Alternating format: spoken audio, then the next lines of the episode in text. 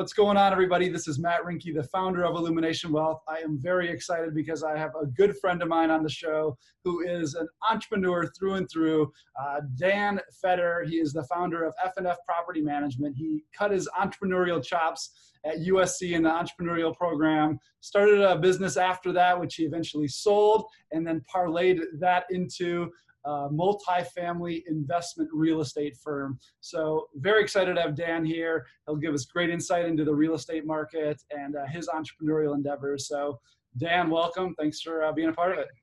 Thank you. Thank you for having me.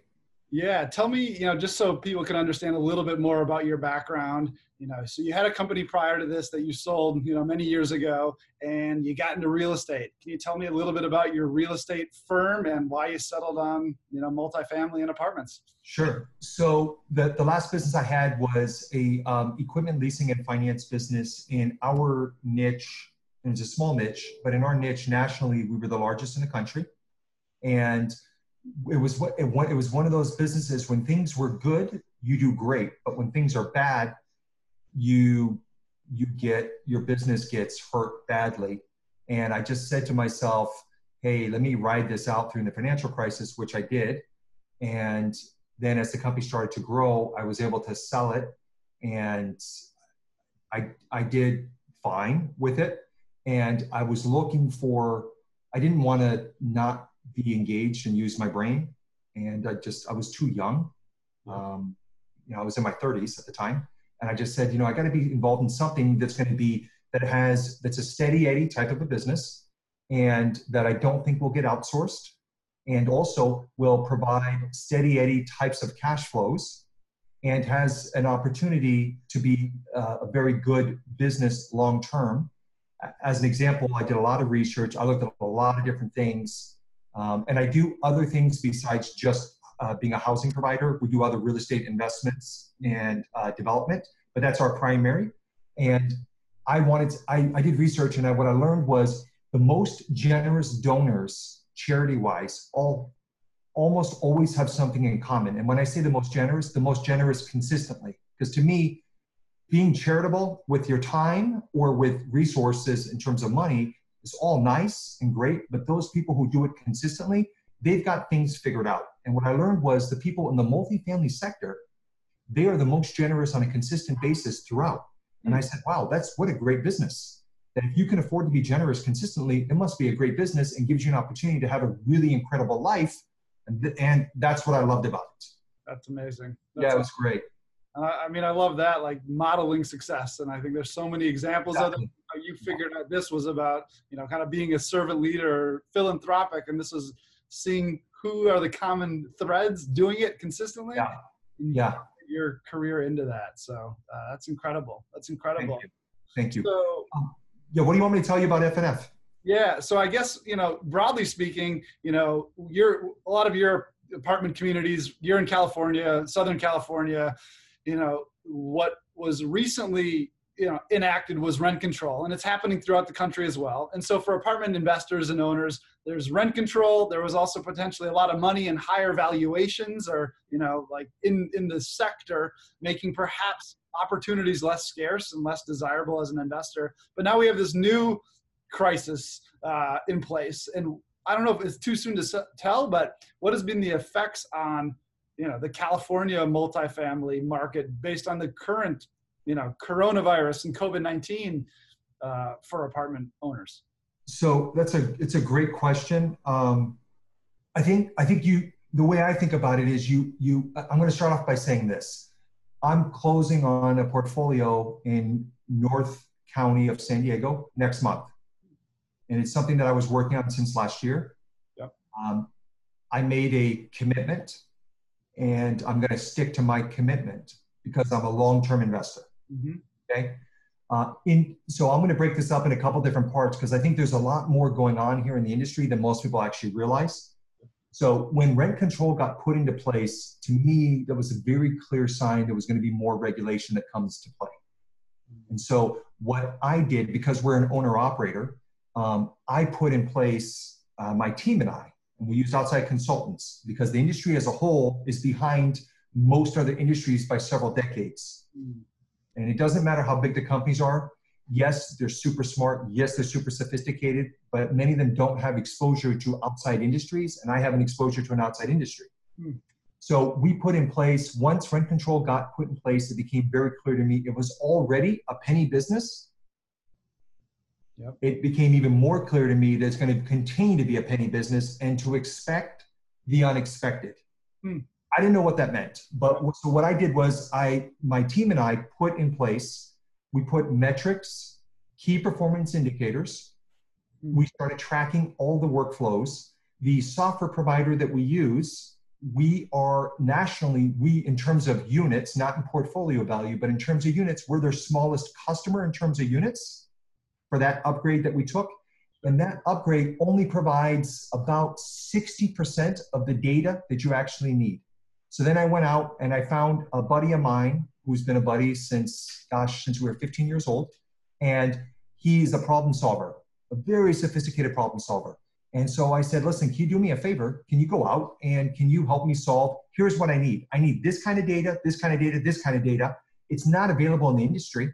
Sure. And what is available in the industry, frankly, is only get you 60% of the way there. And I need to create dashboards and I want to create incentives for our team to have certain levels of performance and that you hit every single part of the business that deals with the customer that you're you're measuring how we're doing customer service uh, satisfaction all that kind of stuff and of course the numbers and to get us streamlined and efficient so we went out and we used uh, so what we did was we went out and we, and we went out to the world wide web and we found a number of independent uh, developers throughout the world uh, for example in uh, the former ussr hmm. in calcutta india that yeah. do a lot of work for a lot of these big tech companies. And they helped us build with our direction the algorithms that give us the data that we need.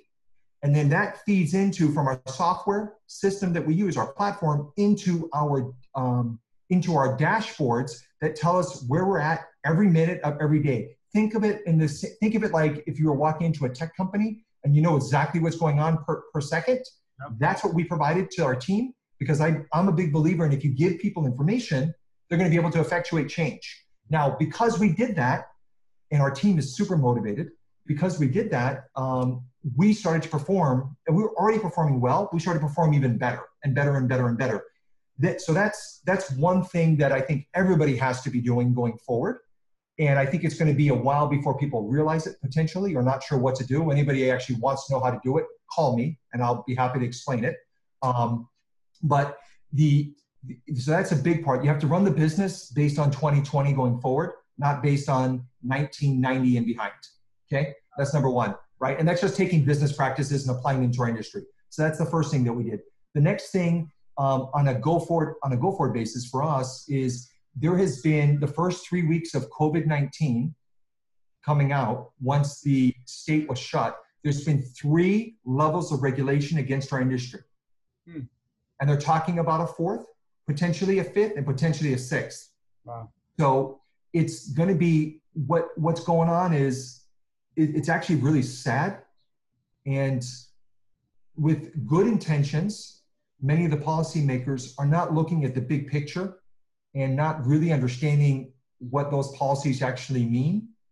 I think that's most of the policymakers. I will say some of the policymakers, in my opinion, don't care even if you educate them, even if you give them facts, even if you give them all the stuff, because that's what everybody says, oh, you just have to educate. I'm telling you, we're educating, and it's not just us. There's many of the industries doing it. Many people in the industry are doing it. Some of the policymakers have have a particular agenda, and it's not positive. And by the way, it's not going to be good for the residents either, and it's not going to be good for the job market. It's just not. It's just not smart policy, and there's a better way. Um, but as an example, locally, the City Council of San Diego first tried to impose in an emergency session six month um, eviction moratorium. Now, eviction is a really ugly word, but I think what a lot of people fail to realize is you only, as a, as a housing provider, you evict when you have to. You you, if you have a customer who has a problem, pre COVID, they're still our customer. Right. Like, they're a customer. We don't need to be beat over the head with policy bats to tell us to do certain things. And if we are going to be beat over the head, at least have it be balanced. So there was an eviction moratorium that the city council, uh, some of the city council members tried to pass and it actually failed. And then it got watered down, which was positive. Um, and again, we should break up the eviction moratorium into two things. One is people who are people who have real issues that you have to help. That's just what you do as a human being. The next is you also have to um, you also have to separate that there are people out there who will take advantage of a system. That's just unfortunately that's the reality. And so we as housing providers don't have the typical uh, framework of options to deal with an issue. For example, it, it, was just terrible policy that was frankly that was passed. So that was one. Next is the governor came out two days later, put on additional um, language that's not beneficial, and then after that, the state um, the state courts came out and put on additional language. Now there's a new there's a new policy that was initially introduced in February of 2019 by Assemblyman Ting he took it and he used the old adage of never let a good crisis go to waste. He does it off the shelf because it, did, it failed the last time, and he's trying to push forward. Um, it's called AB 828. Okay. So 14 months later, he crossed out a couple lines, gave it a new title. What it is, it says automatically any housing provider that owns 10 units or more is automatically going to have to reduce rents by 25%. Now I'm going to tell you that would, so let me, let's talk about what that actually means financially. Financially, that means that two thirds of all the properties in San Diego, which is probably a representative number throughout California, two, two thirds of the properties in, Cal, in San Diego are 10 units or greater. It's ma and pa's. It's people who are retired fire people, retired police officers, retired sheriffs, retired postal workers, small business owners, you name it across the board. It's the, the group of people who work their whole lives, save their money, and use this as one of their retirement vehicles. They're not going to be able to afford to do that. Right. And what's going to happen? And, and they have their own bills. For yeah. example, they take care of their own family. They have employees that they employ. So if this thing were to pass, it would my my my guess is it would probably devastate majority of the industry throughout California. So think about that it, it would reduce. So first off, most people would lose the properties. Right. There's only, there was a National Housing Association came out with a survey, which I could send you, just came out the other day. Nine cents of every rent dollar goes to the housing provider. So if you reduce the rents by 25%, and by the way, it's for an entire year. All about a month, yeah. They're, they're out of business, almost all of them. And then what happens? And then think about this. So the people who are pushing this initiative, and, and I would say to you that uh, Ting worked for Arthur Andersen, then he worked for CB Richard Ellis, and he was appointed by Gavin Newsom to be the tax assessor for City of San Francisco. This is a very educated individual. He knows exactly what he's doing. This is not that he needs to be educated. He is educated. He's choosing to, to push an initiative for, I, I don't understand, it's a short-term thing. It's like a bodybuilder who uses steroids. Eventually, it's going to come back to bite you. What's going to happen is you're going to have a tremendous amount of financial pain. You're going to have people who are going to need government help. They, they're going to lose their properties. The tenants, our customers, are not going to be able to get the service for us to provide, you know, safe environments for them. We can't deal currently. We can't deal with people who are being who are really misbehaving in a in a very effective way. Uh, we can and we will, but it's really hard. Um, and what's going to happen is the ecosystem and housing is a major part, major component in, in the California, the ecosystem is, is going to be damaged probably for decades. Because what happens is people, the banks know what the policies are that are in place, and specifically the one that's being proposed. They naturally have to pull back because they have to, they have a fiduciary responsibility to protect their, their um, stockholders. And sometimes people go, oh, it's just these big fat cats. And I sit and I think to myself, I say, you know, if you have retirement account with CalPERS or any of these others, you're an investor in all of these financial institutions. You need them to be successful. Yeah. You need them to weather the storm. So they're going to pull, they're already pulling back. Okay. If they're not going to even, if they don't, and they may leave the market. So that means there's no liquidity. That means there's no, and the local banks, the minority banks, the community banks, there'll be no money for housing. Hmm. There'll be no money for commercial property. There'll be no, no money for residential homes. There'll be no money for condos. There'll be no money for cars. There'll be no money for anything. Why? Because the government, if they pass this, they're they're taking. Uh, it seems to me, and the advice I've been given is they're taking the path of a taking, which is unconstitutional. So I want you to think about that for a second. And I'm hearing that from very sophisticated attorneys. Yeah. So what that tells me is they know what they're doing and they're still pushing forward on it. Now, that doesn't mean the policymakers are going to approve it. There's a lot of real good common sense balanced policymakers who I, I would like to believe will do the right thing. Because if they really do care about housing, the last thing you want to do is destroy a market. Because think about it thousands of jobs are going to be lost. People are going to lose their property, their savings, their, their retirement accounts. Again, two thirds of the properties in California, specifically San Diego, are owned by small housing providers, small, small, small business people. Okay, so you can destroy them. You, they're going to lose tremendously. The employees are going to get laid off. They're not going to be able to find new work because there's no money to pay them, and the banks are going to pull back. Let's keep going here. Now, all of a sudden, properties are sold based on cash flows, multiples of cash flow. Yep. Well, if you reduce the cash flow by 25% out of the gates, yeah. what's going to happen? Revenue from the from the, the local, the state, everything, sorry, no is going to get reduced 25% plus. So yep. now we have a bigger problem. And now all of a sudden, then the government's going to the federal, the city, the city, the state is going to have less tax money. They're going to have to furlough and let go of people. It just seems so counterproductive. And worst of all, our our customers, our residents will not be able to be serviced. And that is just that makes no sense to me whatsoever. And we've been providing this data, and I'm, I'm not going to go into who, but I could tell you some the people, the moderate side who use common sense, they get it.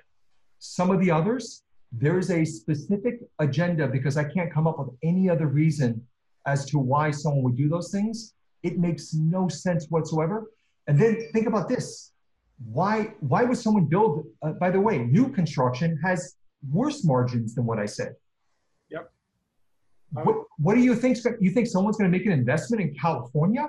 They, the state of California, if they approve this, the state of California is basically saying contracts are no longer are no longer legal.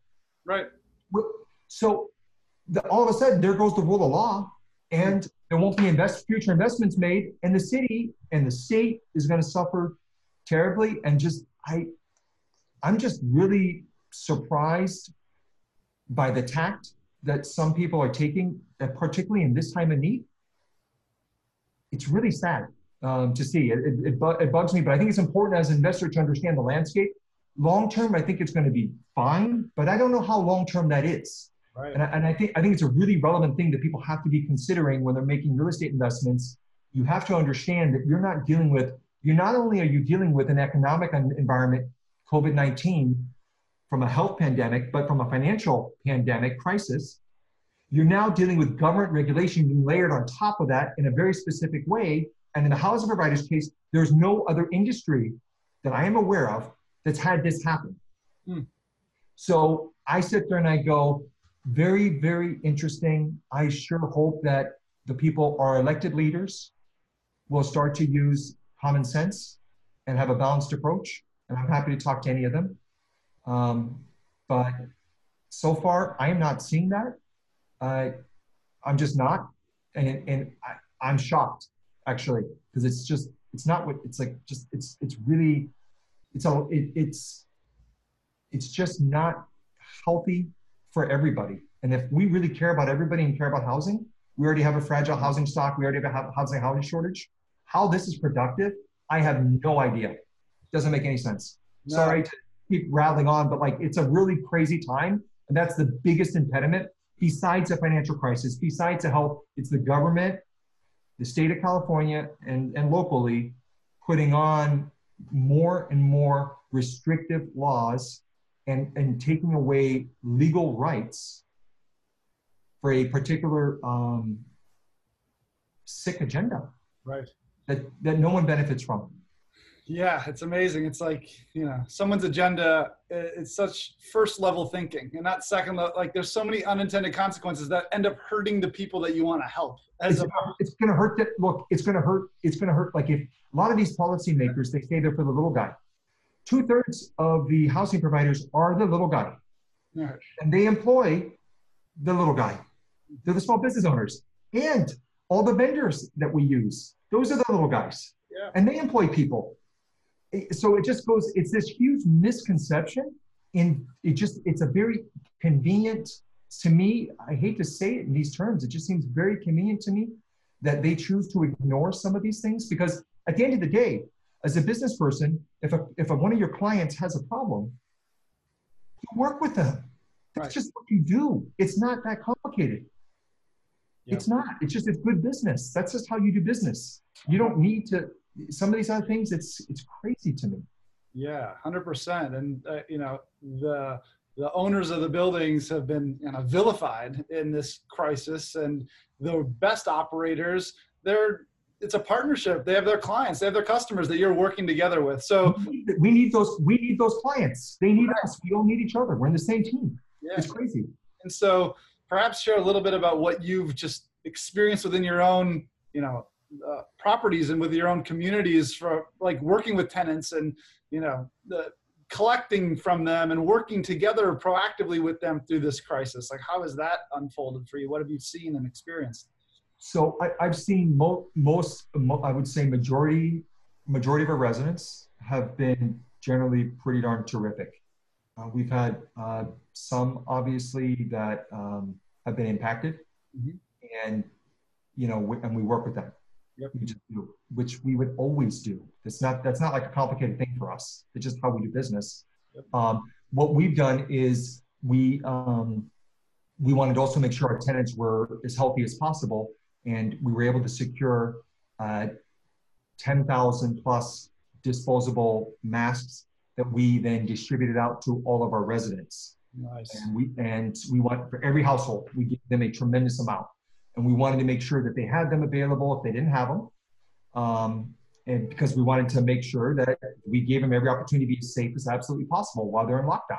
Yep. You know, um, we had one one resident who, so most of the residents were very happy, right? Because it's, but these are our customers. You just do these things for customers. This isn't like complicated, right? Yep. This is what you do. And we had one resident, which I learned about, which was shocking to me, was they were not happy that we didn't get them the top of the line medical masks. And they threw these masks at one of my staff members. That was shocking to me. Wow. Now, by the way, the top of the line medical masks that are out there, you can only give those to essential industries and only to, you can only have essential industry people using them. And you can only have, and only, and, and, and for example, frontline healthcare workers or people in the construction business. So we also donated several thousand to some of the hospitals as well. But that, that was to me was just kind of like a reminder of like you know you try to do the right thing and then there are just some people who like no matter what you do it's um it's never good enough. And it's just that to me is kind of sad. But at the same time most people were very appreciative. We're we're trying to do everything we possibly can uh, to work with any of our residents. We we understand. Um, we also at the same time uh, we have you know our own staff that we have to pay and want to pay um, we have not had layoffs that's right. Okay. Um, we also, at the same time, we you know we have to pay our mortgages, we have to pay our property taxes. We, by the way, some people say will make comments in the industry. Well, just go get the just go get the mortgage payment. You know, go to the bank. You don't just go to the bank. Like that's just not how it works. If the bank did that for everybody, the bank's out of business. Yep. And in part of our loan agreements, it says we have to pay, for example, property taxes. So it's not like there's any leeway for us. There's not. It's just it's a penny business, and so you know the mo- most most of our residents have been candidly have been really you know great to work with, um, and I would say like overwhelming majority. I hope that continues, um, and it just yeah, it's been uh, it's been an interesting time period to see human behavior at all levels of society. Yeah, you know, these kind of things bring out human behavior, shows you who it accentuates who people really are absolutely.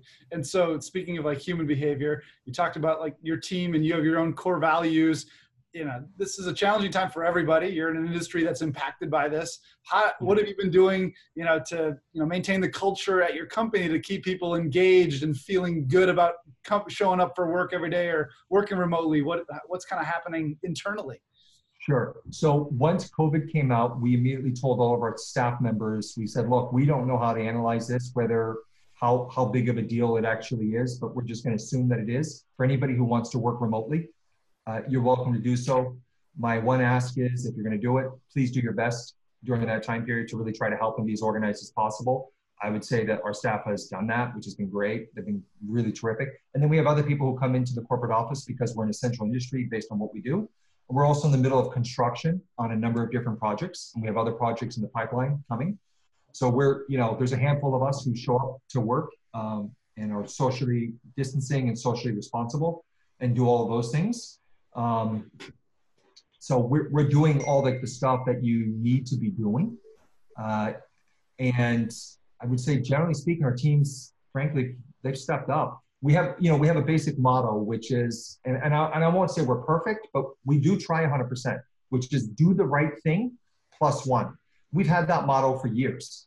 And then we also, we model our company culture after a book called The Ideal Team Player.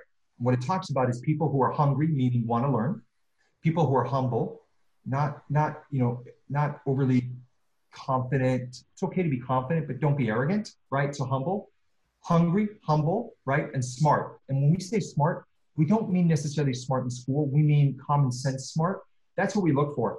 And we've had staff members in the past that were really talented in their specific role, but they were really unpleasant to work with. And even after being coached a number of times, we just said, you know what?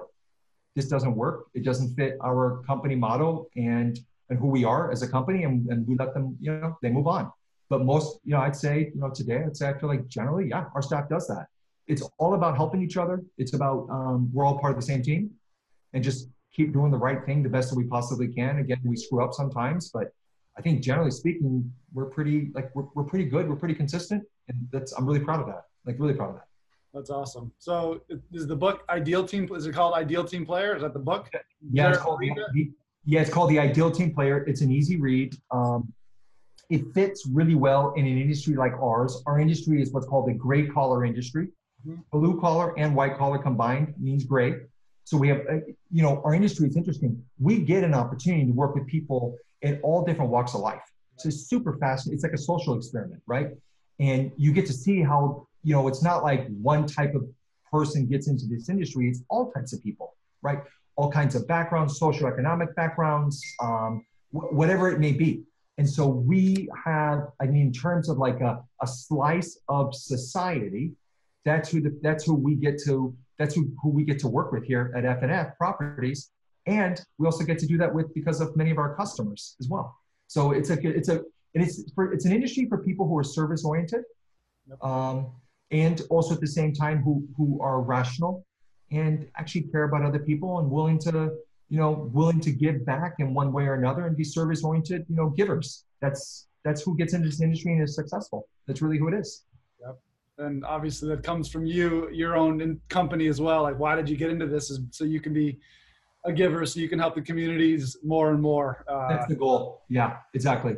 That's incredible. So i guess two last like investment questions. I know you're busy. So i guess you know you left an industry that probably was very cyclical in the equipment leasing like kind of feast or famine. And when it was good it was really good. And then when the economy slowed down there would be very little activity. I'm, I'm speculating. Now do you view with like what's just happened recently and what's happening in california the risks of investing in multifamily are different than previous or yes. that changing things and how so for you so candidly they're much more risky you know, one thing is an economic environment that you deal with.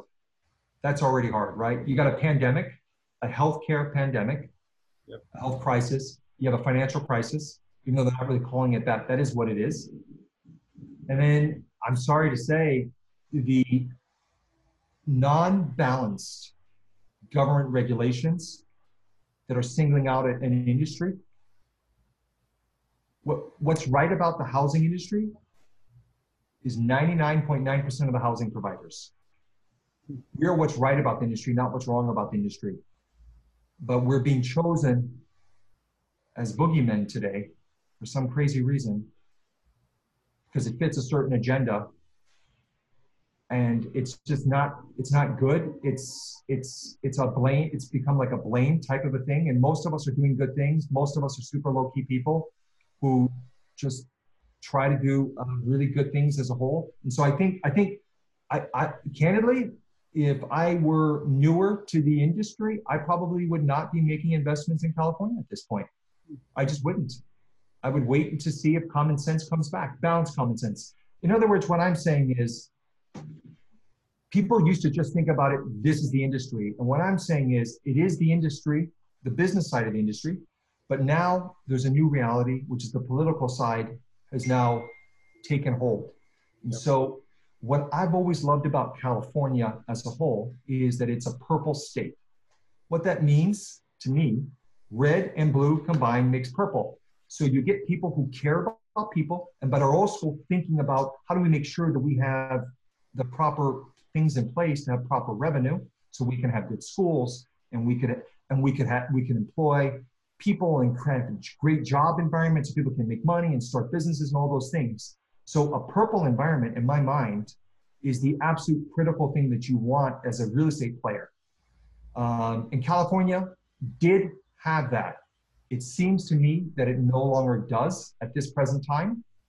And until that, until that um, changes, where it gets back into the center more for the good of everyone, until that changes, I would not advise anyone that wasn't super experienced be investing in California because I don't know what rights that one side with a particular agenda seems to have is going to try to take away. Hmm. Um, I, by the way, I wouldn't know another place to invest in. I, I would have never thought this was possible. Right. I, I always viewed Californian lawmakers and policy people as really intelligent, smart, balanced people.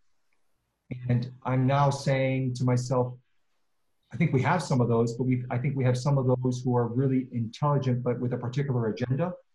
And I think uh, as leaders, we have to stand up and say, no, we all need to come together and we need to do something that's balanced, that's going to work for the long term. Until I see that, I would not recommend a newer investor do anything in California. And, and I would even take it a step further. And I would say that it's not just, it starts with housing providers. Then it's going to go to, um, then it'll probably then it'll, so housing providers on existing product and on new construction. So new construction will slow down. How new existing stuff will get handicapped big time. Okay, if they don't lose the properties, yep. quite a few will lose the properties. It's going to be bad, um, based on what's currently being contemplated. We'll know in May here. We should know soon. Uh, then I would take it a step further, and I would say that there's also um, they're talking about doing split split roll property tax. So in other words, you want to split Prop 13. So a lot of people might say, oh, well, I don't own commercial property, doesn't really affect me. Hmm. Well, I would say that if you don't own commercial property, you're right. But if you own property in California, it affects you because at some point they're going to come for you next. Right. What's going to happen? Yeah. It, it's the history of the world, and it's the history of it's the history of how things start. For example, if you think back 2011, Governor Brown, during a financial crisis at the time, he had what's called the rainy day fund. He raised taxes on those who made the most amount of money. And it was supposed to be for, for a period of time. I believe it was eight years. Yep. Okay. And he said, when we once we're done with this, it's going to sunset. Well, that's what I recall. Yep. And gosh darn it, our rainy day fund not only filled, it became excessive. And what did they do? They extended it again. So what I'm saying is until we have balanced leadership as a whole throughout the state, we should all be very weary about anything right now. What's happening is there are people out there who have the ability, because of their titles, have the ability to do certain things that are really dangerous. Do I believe the pendulum will swing back to the middle? I do. Do I know when? I don't. I'm afraid that these people with this agenda are going to have to destroy things, and, and all the regular, the regular voter will realize it because they can't find jobs because there's no money circulating in the system. They can't find a decent place to live because no one can afford to upkeep the properties. Okay, so I think it'll eventually come back to reality. I just hope it doesn't take a man or a, a man and woman or a legislative crisis to create that. That that's the thing that really worries me more than anything. That's the part that, that bugs the, the crap out of me. It's such a major issue today, and people just aren't aware of it because they're they're so busy doing what they need to do. But if they take a step back and try to use common sense, they'll be like, wow, that does not seem right. But check it out. It's right. Read the law. Read what's being proposed. AB 828. It's very dangerous for everybody. Yeah, man. Uh, no, thanks for bringing that to light. I appreciate it. And so, you, I guess, last question. You talked about if you're a new investor, California wouldn't be the place. You already have your own projects in the pipeline and investments that are under contract that you're working towards. Do you see what's happening now creating new investment opportunities that you didn't think about? This crisis opening up new investment paths? Uh, there's, yeah, there, there, uh, I don't know what they are at this point. There's always winners and losers. But so let's take it a step further. So somebody could say, well, you know, you should buy retail property because retail property's really gotten severely beaten down. And they're right. Here's the problem. Most retail property, the bigger ones, can't survive because they can't afford the, uh, the minimum wage. There's not enough margin in it. Mm. So then it's the smaller ones. Well, the smaller ones, the small business owners, they just got decimated Yep. so, do, for example, I would guess that probably at least a third, if not more, of all the restaurants we had pre-COVID, post-COVID are not going to be around anymore. And then some people say, oh, well, there'll be new ones that start. Well, yeah, there, there will eventually be new ones that start, yeah. for sure. But uh, will they start in such a way that they're going to be sustainable and successful? It's already a terribly hard industry. I don't know. And, and by the way, I'm not saying I'm not an advocate for minimum wage increases. I, I am when it makes sense. And, and I think there has to be, you know, there has to be uh, clear thinking on that from a, you know, not just, you have to really think through that decision. For example, you know, independent contractors. Last year, uh, that was outlawed. Yep. You can't do that anymore. Well, if you follow the job losses, quite a few already happened naturally because of that. There's a lot of people who don't want to be told that they have to work for one company. And the right. companies, because of the cost, can't afford. You know, most people don't understand. It's 35, 40% of every dollar goes to all this other stuff that you pay somebody, mm-hmm. right? So, it's, so you can only do so much. Now, think about this COVID, financial crisis, going to be a very slow growth economy. The companies that do start or do hire people, they're not going to be able to bring people on full pay, full, full bore because they can't afford to. They don't have enough profit. And so people who were who were interested in working a couple of different jobs, like students, or you know, an Uber, a Lyft, a, um, a delivery person, uh, a writer, whatever, who works several different jobs, they can't get, they can no longer be employed because of this foolish law. Yeah. So all this government policy, people aren't like people need to take a step back and think about it. That it has to be balanced policy. Hmm. That, that you cannot you have to stand up as a voter and you have to speak your mind. And if you really, if you say you really care about people, what is wrong with somebody who wants to have, who's trying to make ends meet, that's a proud person that doesn't want to take employment unless they need to, that wants to go out and get a job. And if they have to, they take two or three jobs. That's someone who should be commended, not punished. Yep. So that, that part, it's, it's, it's government regulation is a major issue right now, hmm. More so than ever.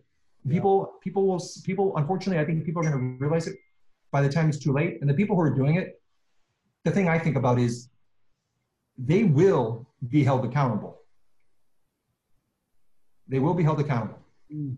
The voters will because the voters are not stupid. Yep. They, they will figure stuff out and they'll go, oh my God, I can't do this because of this. I can't do this because of that. I, that's not right. That doesn't make sense. And it's not like the policymakers have not been given the information. They are choosing with a specific agenda, some of them, to continue on this path. No one wins. They, they certainly won't. I can assure you that they certainly won't. None of us will. Yeah, awesome. No, thank you for all of your uh, insight, experience sharing. I think you opened up a lot of investors' eyes to things that they might not be thinking about because they're dealing with the immediacy of some of the issues right now. And so, but there's bigger, bigger trends at play that have far-reaching implications. So, um, awesome insights from you know how you're continuing to professionalize the company to the you know the value system in which you're you've started your business so yeah thank you, thank you for your time and your sharing and where can you find a little bit more about your properties or uh, the, your, your company What, sorry, what was the last part? Uh, where where do people find more about like your properties or your your company?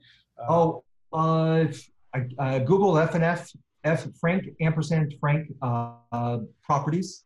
I, by the way, I know I never really go on the website myself, so I actually don't know what the web address is. I don't know what the URL is, um, but uh, I, I know that'll come up, and you can find out more about us. Uh, and um, yeah, no, th- thank, thanks for uh, thanks for your time today, and Yeah. thank you for that. Thank you for the really relevant questions for today's time. I was happy to be able to, to share some of it.